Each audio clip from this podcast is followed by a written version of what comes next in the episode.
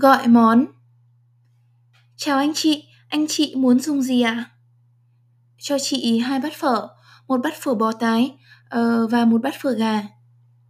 Dạ vâng, anh chị có muốn uống gì không ạ? Cho chị một cốc trà đá với một cốc bia. Dạ. Của chị hết bao nhiêu à em? Của anh chị hết 120 nghìn ạ. Chị gửi. Cảm ơn chị. Chào em. Chào anh chị ạ.